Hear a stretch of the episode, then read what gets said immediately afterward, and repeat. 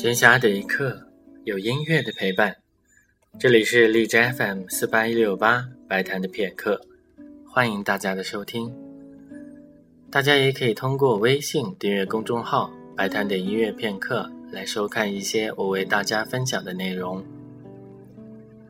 在昨天的节目当中，我们一起听的是普罗科菲耶夫的第一交响曲，也就是古典交响曲的一二两个乐章。在今天的节目当中，将继续播放的是第三乐章加夫特舞曲和第四乐章终曲。